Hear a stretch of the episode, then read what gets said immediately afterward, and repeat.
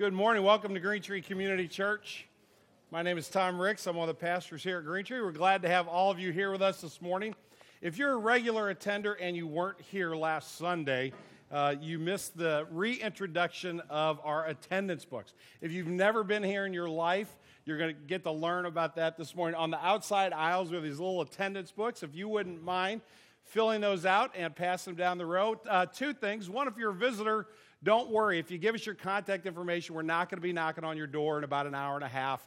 Uh, we, we respect your privacy. But if you would give us your email, we would just like to send you a little welcome letter and give you a link to, that you can access at your own pace to find out more about Green Tree. So we do want to connect with you, but we won't be invasive in that connection.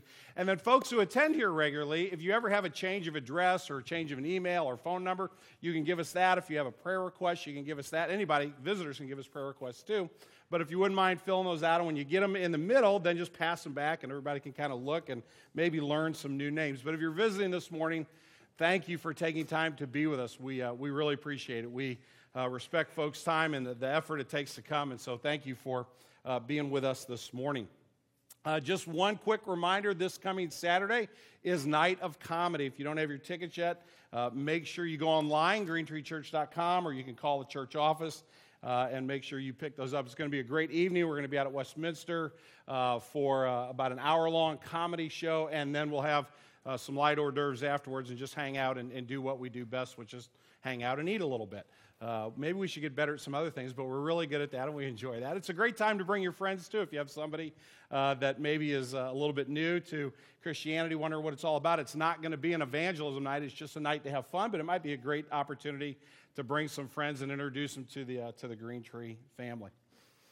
If you have a Bible, you can turn to John chapter 9. If you don't have a Bible, don't worry. The passage will be up on the screen in, in just a couple of minutes. Uh, the two best teachers I ever had you stop and think about this, maybe you have a, a, a, face of a teacher, a name of a teacher. The two that I remember the most, uh, the first one was at Kirkwood High School, and it was Mrs. Lough, L O U G H. And Mrs. Lough was the Latin and the speech teacher at Kirkwood High School. The second uh, teacher that I remember was in college, was my economics professor, and his name was Dr. Hadley Mitchell. And I remember the first day of class, he walked in and he said, Now, two things are going to be true. The first is that I'm going to use words you don't understand. And the second truth is you better learn them because I'm not going to repeat the answer once I give it to you. I remember when I, when I took speech from Mrs. Lough, and I remember when I took economics from Dr. Mitchell, that people around me, my friends in my peer group, were like, they got a tough reputation. Are you, are you sure you want to go in that classroom? They, they, they kind of have, uh, are known for, you know, kind of being arrogant, being real, real hard on their students, maybe even a little bit uh, mean spirited. And yet, once I got into those classes and once I began to, uh, to take speech from Mrs. Lough, and you can judge whether she did a good job or not, I, I found out that she really wasn't arrogant.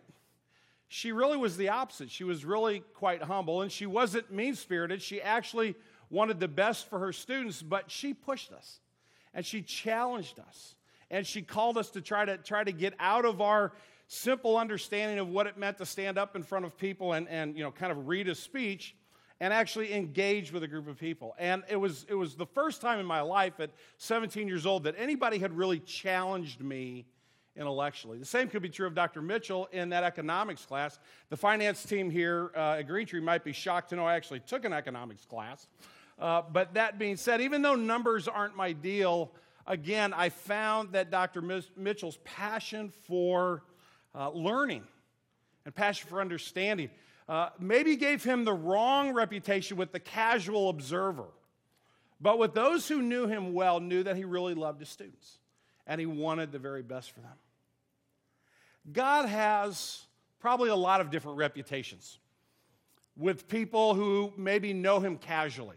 Uh, he has a lot of reputations within the church of itself, even with those of us who maybe claim that we know him a little better. But one of the reputations that, that I've heard uh, from friends, and I can even say that from time to time in my life, I've, I've thought this about God, and it's this that God is vindictive. That God is uh, always watching and always looking and waiting for you or for me to, to misstep, and when we do, He's going to pounce. The, the actual definition of vindictive is disposed to seek revenge or intending to cause anguish. I wonder if that's a, an accurate representation of God. Just to kind of take the, the uh, concept of vindictiveness a little further, uh, I found an old article by David Papineau, who used to write for the New York Times Book Review. And in 1997, he was talking about a book that, that kind of centered on the topic of vindictiveness. And he said this Well, maybe actually waging vendettas is a bad idea, but to be known for your vindictiveness can, can be a great advantage for then people will take care not to cross you. And maybe the surest way of acquiring a reputation for vindictiveness is actually to be vindictive. is that a fair reputation of God? Is God wanting his pound of flesh? Does God delight in our pain? Is, is God looking at you and watching you from wherever He's seated in heaven, doing all the different things that whatever it is that God's supposed to do, and He's waiting you for you to slip up in order that he can get after you. Is that a fair conclusion? We're going to be in John's Gospel this morning in the ninth chapter, and actually, uh, there's a whole lot more in the in the uh, in the program this morning as far as the verses uh, than we're going to cover this morning. We're only going to cover the first seven verses, uh, but I'm going to camp out here, and, and in a couple of weeks, we're going to come back to John chapter nine, and we're going to play this out a little more. So this is kind of sermon in John 9, part A, and I, I, know there's a B, and I'm not quite sure there might actually be a C. Uh, so I gave you all the verses, so maybe you could, you could look at it over the next couple weeks. Uh, but we're going to be considering this interaction that Jesus has uh, with a blind man and a question that his disciples ask. And the question is fundamentally Is God vindictive? Is he waiting for us to make a mistake so that he could then uh, bring pain into our lives? Before we jump into this passage, though, uh, let's spend a moment in prayer. Father, we come to you this morning uh, with a wide variety of experiences, wide variety of personalities. Lord, some of us come this morning having had a wonderful week and things have gone very well. Others of us uh, struggled tremendously, uh, perhaps with health issues, maybe with uh, stress in our family, our occupation. Father, probably every person in this room at one time or another has thought, you know, God, are you out to get me? Uh, God, why, why are the circumstances in my life this way? What do, you, what do you have against me? Father, that's a common thought among mankind. If we were honest, we would have to admit that it's probably a common thought within your church as well. So, Lord, we, we come this morning much like the disciples who who we're going to see uh, bring this question to Jesus. We are curious. But we're not just curious in a casual way, Lord, if you really are there, if there really can be a relationship with you, then we are desperate to know the truth, whether we realize that or not. Father, what I have to say this morning is so inconsequential, it, it absolutely does not matter one whit. Lord, we don't need the opinions of man, we need your eternal truth. So, Lord, I pray for every heart and mind in this room, myself first and foremost, and everyone, that we would hear your truth this morning. Father, forgive me my sin. Don't let me stand in the way of what you want us to know and to learn. Lord Jesus, we pray that through your word and through your Holy Spirit, you would come and that you would be our teacher. We pray in your name. Amen. Um, John chapter 9, the first two verses. Jesus and his disciples are leaving the temple. They've been uh, there in the, in the center of, uh, actually, in the kind of the northwest corner of Jerusalem, the city proper at the temple. And Jesus has gotten into another one of those discussions with uh, the folks known as the scribes and the Pharisees, the religious leaders of the day. Uh, and they, uh, they now have publicly said they want to kill him. And so Jesus is kind of kind of getting out of the temple for a little while, let things cool off. And as he's leaving, here's what happens. As he passed by, he saw a man, bo- a man blind from birth. And his disciples asked him, Rabbi, who sinned? this man or his parents that he was born blind. I want to spend just a couple of minutes uh, talking about the disciples and their questions and perhaps the assumptions behind their questions. In other words, what the disciples are asking here is, Lord, if we cross God, we get it, right? Uh, he he, he uh, seeks out retribution. If, if there's something that we've done that's wrong, somebody sinned in order that, that this bad thing happened, this man would not be blind if somebody didn't offend God, right? There is the question. Well, behind the question, I think, lie a couple of assumptions that uh, are common among these disciples, and I would also say, even though it's 2,000 years later, are probably relatively common between folks like you and me. The first is this that suffering on any level is negative. Here's a man who we don't know his age, but it says he was, he's been blind since birth. He's certainly an adult man, so whether he's in his late teens or his late 50s, he's been blind for quite some time. And the disciples know this. He's, he's a beggar that sits here outside the temple and looks for opportunities for people, uh, people's generosity, people's kindness. Uh, and yet they see a person who they automatically assume this is, this is awful. This is negative. Physical suffering is always negative, therefore, it cannot be redemptive. I believe that's an assumption behind the question. I think there's another assumption behind the question. It's this if I'm not suffering, then I'm better than him, right? I'm, I'm doing okay, right, Jesus? Just in case you're kind of representing God and God might be watching, I, I'm doing all right, aren't I? Because I don't want to suffer. I don't know anybody that wants to suffer. I don't know anybody that says, Boy, I really hope things go badly this week. I just, you know, I hope the IRS calls me. I hope I get a bad report from my doctor. I hope my kids flunk out of school. I hope my boss fires me. I don't know anybody that thinks that way. That's insane. and yet we take it to a different level when we say, Therefore, if you suffer, you're bad. So if I'm not suffering, I must be better. Well, again, I would suggest that, that we are in the same disposition of the disciples. Suffering is never positive to us, certainly not in America. Uh, we can't think of, of any uh, circumstances under which it would probably be good. And in fact, we're always quick to judge others as well. If you see someone suffering, uh, you probably feel bad for them. If they're a friend, you certainly do, or a family member, you certainly care for them. But, but at the same time, you may say, well, boy, they, maybe they got themselves into that. maybe they did something that they shouldn't have done, and now they're paying for it. I think there's a spirit of vindictiveness that lives within the human community, but I believe that that assumption or those assumptions ignore two key truths. And the first is this that suffering can actually aid us. Suffering can actually make us stronger. Suffering can actually be used in our lives to correct weaknesses that are in our hearts or in our minds. Remember perhaps when you, uh, you first started to work? Uh, maybe this happened to you. I remember the first paycheck I got, all $900 of it, and I thought I was pretty rich. And I went out and I spent about $400 of it in the first 24 hours. And then I started to remember that I had bills that were coming due, things like rent, uh, that groceries needed to be purchased, that I needed to, to, to pay for my insurance. And all of a sudden, I didn't have enough money. I didn't make that mistake a second time. That suffering wasn't necessarily bad for you. Have you ever lost a job because you were lazy? Because you really did do a poor job? It really wasn't your employer's fault? Have you ever had a difficult circumstance that uh, you said, you know, I'll, I'll try to never repeat that one? I smarted off to my mom in front of my dad once. never did that again. Learned pretty quickly. Suffering can be used in our lives to actually strengthen us. The, the, the, the, most difficult three years of my ministry life from the summer of July of 1995 to September of 1998 were years that I would not want to repeat for anything. One crisis after another.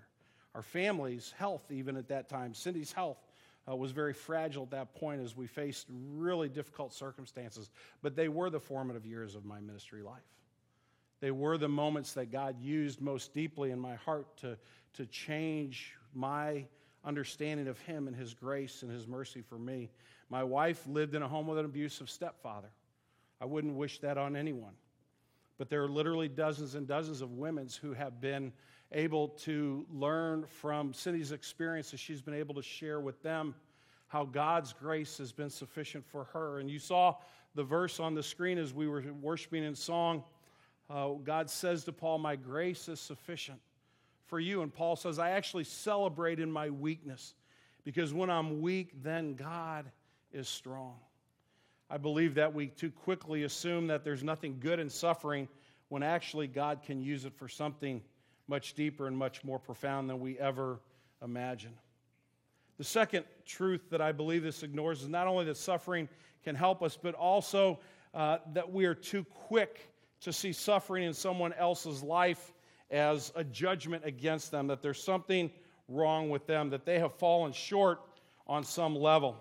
Uh, John Calvin talks about our proclivity to, uh, to judge others quickly. John Calvin was a guy that lived uh, in the 1500s, and he wrote this Since everyone is a bitter censor of others, few apply the same severity to themselves as they should. If things go badly with my brother, I at once acknowledge the judgment of God. But if God chastises me with a heavier stroke, I overlook my sins. If we want to be fair judges in this matter, let us learn to be perceptive of our own evils rather than those of others. I think what, uh, what uh, Calvin is pointing out is part of the problem with the disciples is they were, they were quick to see that there must have been something wrong with these folks over here. They were quick to judge. If you, uh, you know, if you hang around um, a marriage at any amount of time, you see this at work. I see it at work in my marriage uh, quite often. If Cindy's late for something, you know, we're going to go out or we're going to, you know, we're going to go over some friends for dinner or whatever. If she's late, she is very insensitive to my time. There is no doubt about that. If I'm late, it's because I was dealing with some kind of crisis and I was ministering to someone, and she should be very understanding. You see how it works, right? Eh, very easy to say that person's wrong, but excuse something maybe even worse in my own heart. So we find these, these disciples asking the question Is God vindictive? Is God one who is waiting to pounce? And, and if he is, well, then certainly those folks must be worse off than us. How does Jesus respond? Well, let's look at verses 3 through 5. Jesus answered, He said, It was not that this man sinned or his parents, but that the works of God might be displayed by him. We must work the works of him who sent me while it is day.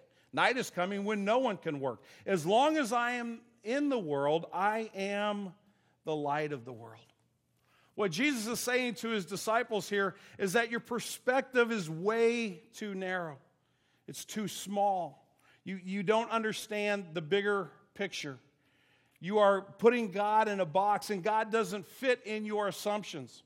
He's not limited by your finite conclusions. The truth is actually much, much deeper than you can know. A friend of mine sent me an email this week of two of his granddaughters having a conversation at the breakfast table when nobody else was in the room. And one of them, who is uh, Amelia, is four years old. Uh, and the other one is Carolina. Carolina is two years old. And he happened to be outside of the kitchen and overheard this conversation. And Caroline, the two year old, asked her older sister this question Can I marry daddy? Amelia answers, No, you can't. He's already married to mommy. Caroline thinks a moment. Can I marry you? Amelia says, No, I'm your sister. You have to marry someone like James or Mark. I haven't found out who James or Mark are. I'm not, I'm not exactly sure what part they play. Caroline says, Okay, I will marry James and Mark. Oh, how young. Amelia responds, Well, I'm going to marry James or Mark. So, Caroline, no, I want to marry James and Mark. Amelia, Caroline, Caroline, Caroline. It's not time yet. We'll talk about this when we're grown up, okay? Okay. We all uh, enjoy and appreciate those childish moments when uh, children are, are attempting to think like adults. They're trying to work it out and they're trying to figure out. That's one of the joys of, of being a parent or being a grandparent is getting to be on that journey with our children. And in a sense, I think this might be one of those moments where Jesus kind of smiles a little bit and says, Oh, you guys have such a long way to go. There's so much you don't understand the truth of God.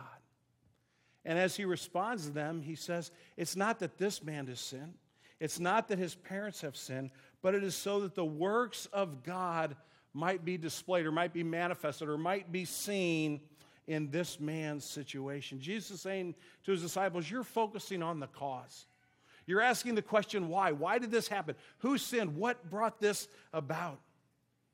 And Jesus is saying you you need to reshape your focus. It needs to be on the purpose, it needs to be on the what, and it needs to be on the purposes of God, not on this man's circumstances, but on God Almighty. What does He intend? Jesus is coming to the question is God vindictive? Does He mean for and intend for pain in this man's life? Because if there is a God, and he is that big, and he is really the creator of all that is, then he certainly has the power to inflict whether it is pain or whether it is joy. He can bring life or he can bring death. If God is, in fact, God Almighty, then his intentions are absolutely crucial. He's saying to his disciples, Are you willing to see God in a different light? Can you focus on his character for just a moment? Could it be that God would actually use suffering for good for that person as well as others? And in fact, Jesus, is, in his answer, is actually raising a question when he says, It's not this man, it's not his parent, but that the works of God might be displayed in him. What are those works? What is God going to do? It's interesting here that Jesus does not deny that God is the architect of this situation. In fact, he reinforces that fact. He says that, that this is certainly something of God's doing. God is sovereign over this situation, God is sovereign over this man's blindness.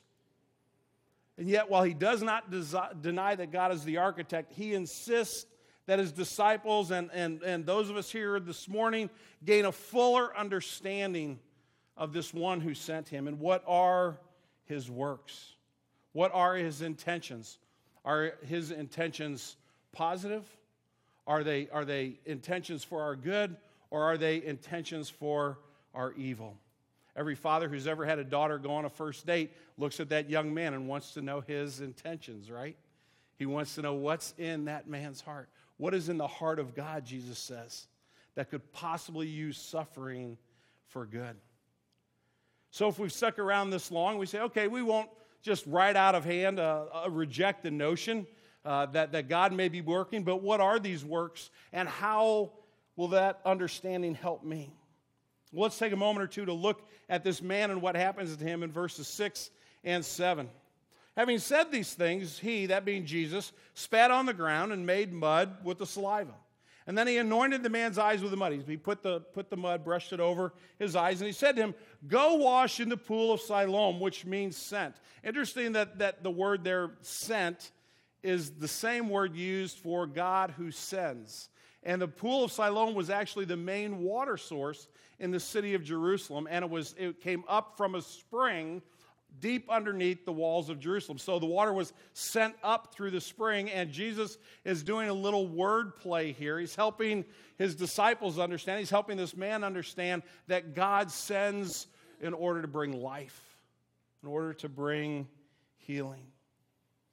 And so this man, he says to him, Go and wash in the pool of Siloam, which means sent. So he went and washed and came back seeing when Jesus says to this man, Go wash your eyes, what he's saying to him is, You have an opportunity here to exercise faith. You're still blind. I haven't, I haven't uttered the words, Be healed. I haven't said to you, And now receive your sight. What Jesus did was actually common practice in his day and age. It was not unusual for uh, folks to believe that saliva had some kind of healing effect if it were used for different infirmities. And so, what Jesus is doing doesn't look very miraculous. He's, he's looking like he's practicing something that's very common in his day, but he adds one ingredient. Walk across town, and it would be in the city of Jerusalem for this man to make this journey would be like walking from here to, say, uh, Lindbergh and Manchester, or if you're going south on Geyer, or maybe to, to the tennis courts at Kirkwood Park. Not a very long walk, maybe, maybe a half of a mile. He says, I want you to go and I want you to wash your eyes. In other words, you have a faith opportunity. Here's your chance to believe that the works of God, the purpose of God, the intentions of God are meant for your redemption. You have to understand God's purpose is a good purpose, it's a merciful purpose and we must look beyond the immediate circumstances of our lives.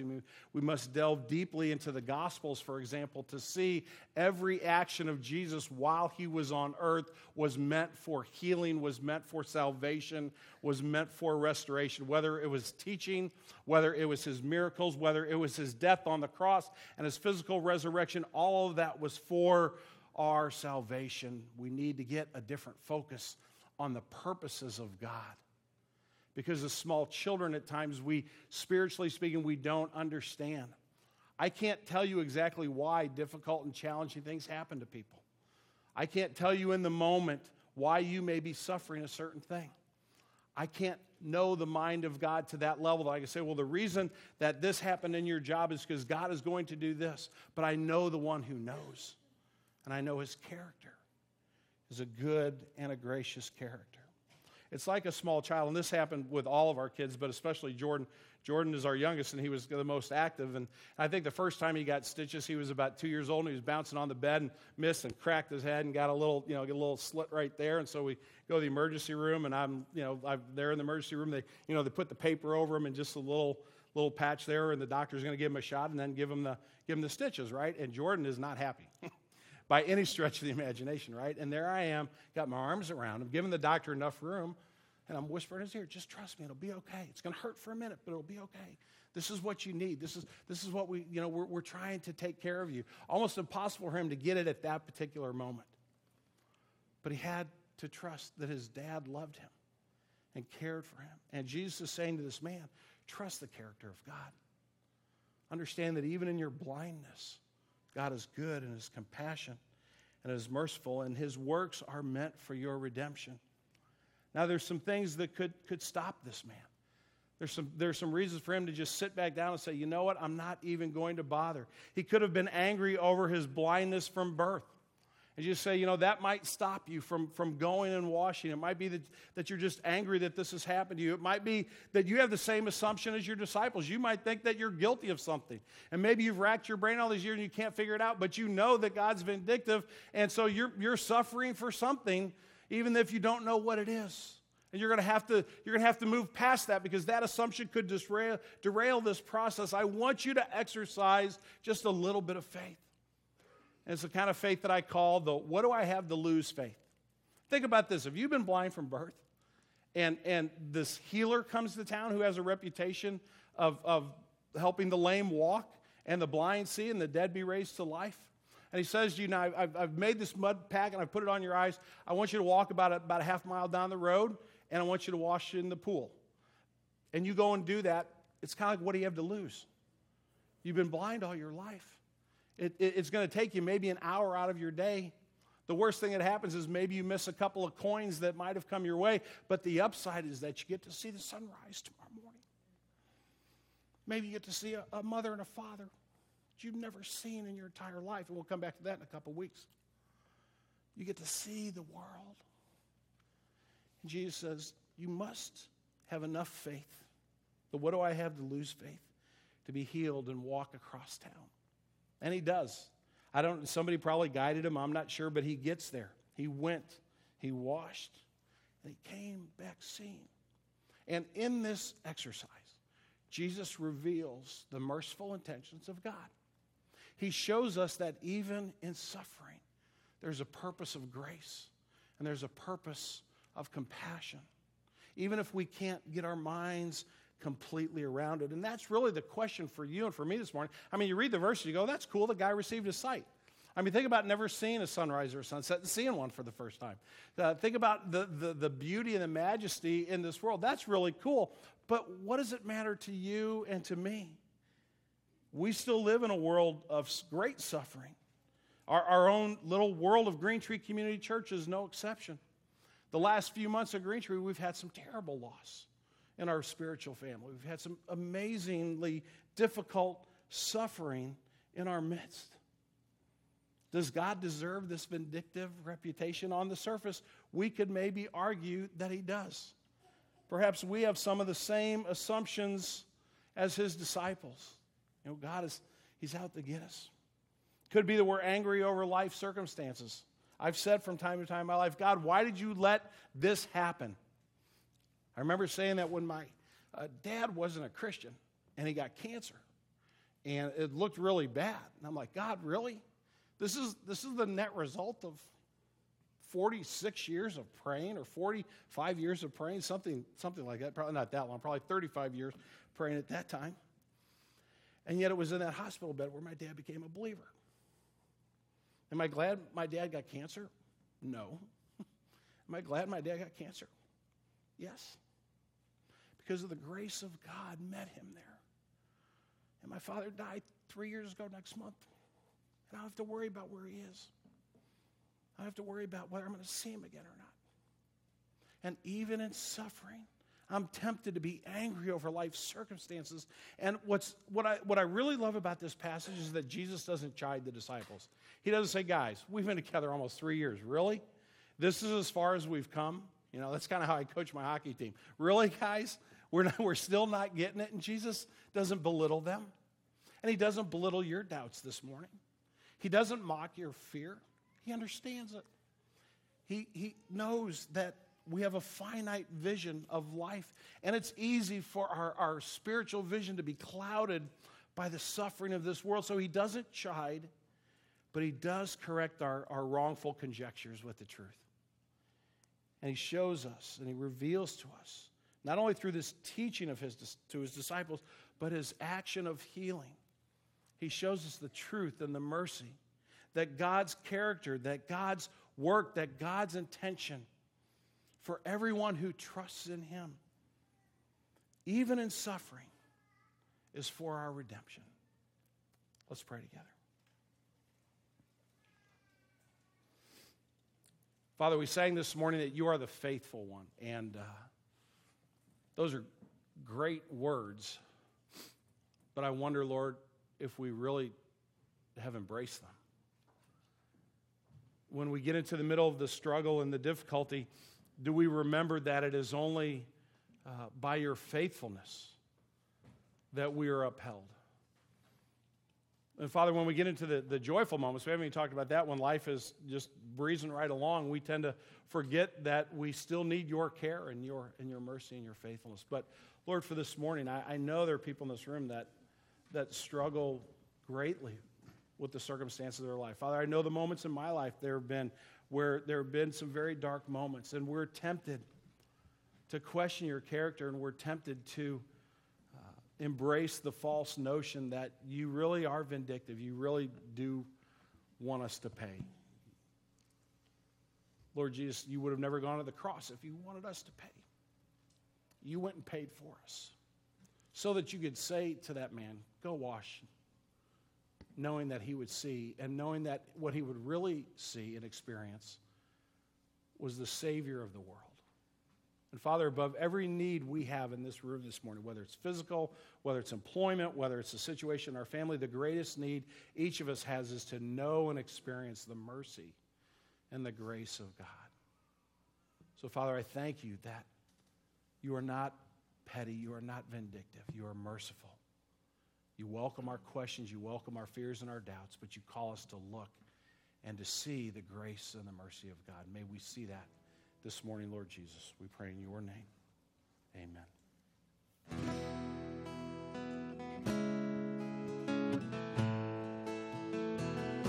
Will you stand with us?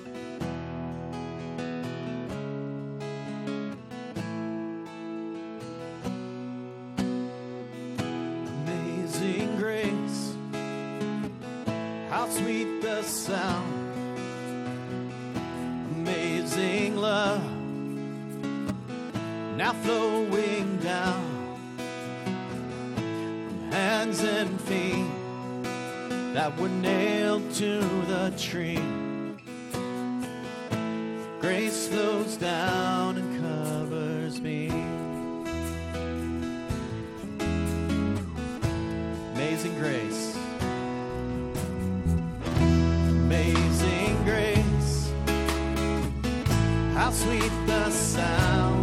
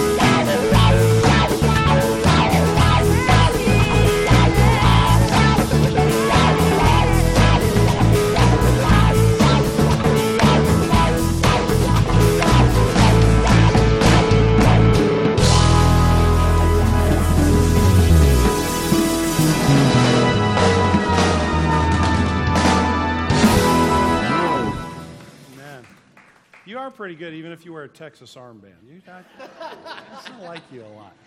Uh, I just noticed the clock. We're done a couple minutes early. If we leave quietly, we could probably get to the Dunkin' Donuts before the kids do. Thanks for worshiping with us this morning. We're glad you're here, whether it's your first time or your hundredth time. Uh, thanks for being here and worshiping with us. As always, our prayer team is right over here on my right. If you have anything at all we could pray for you about, we would love to do that. If you're a visitor, I typically stand right over there and would love to meet you and welcome you to Green Tree. Now receive the Lord's benediction, and I gladly offer to you in His name.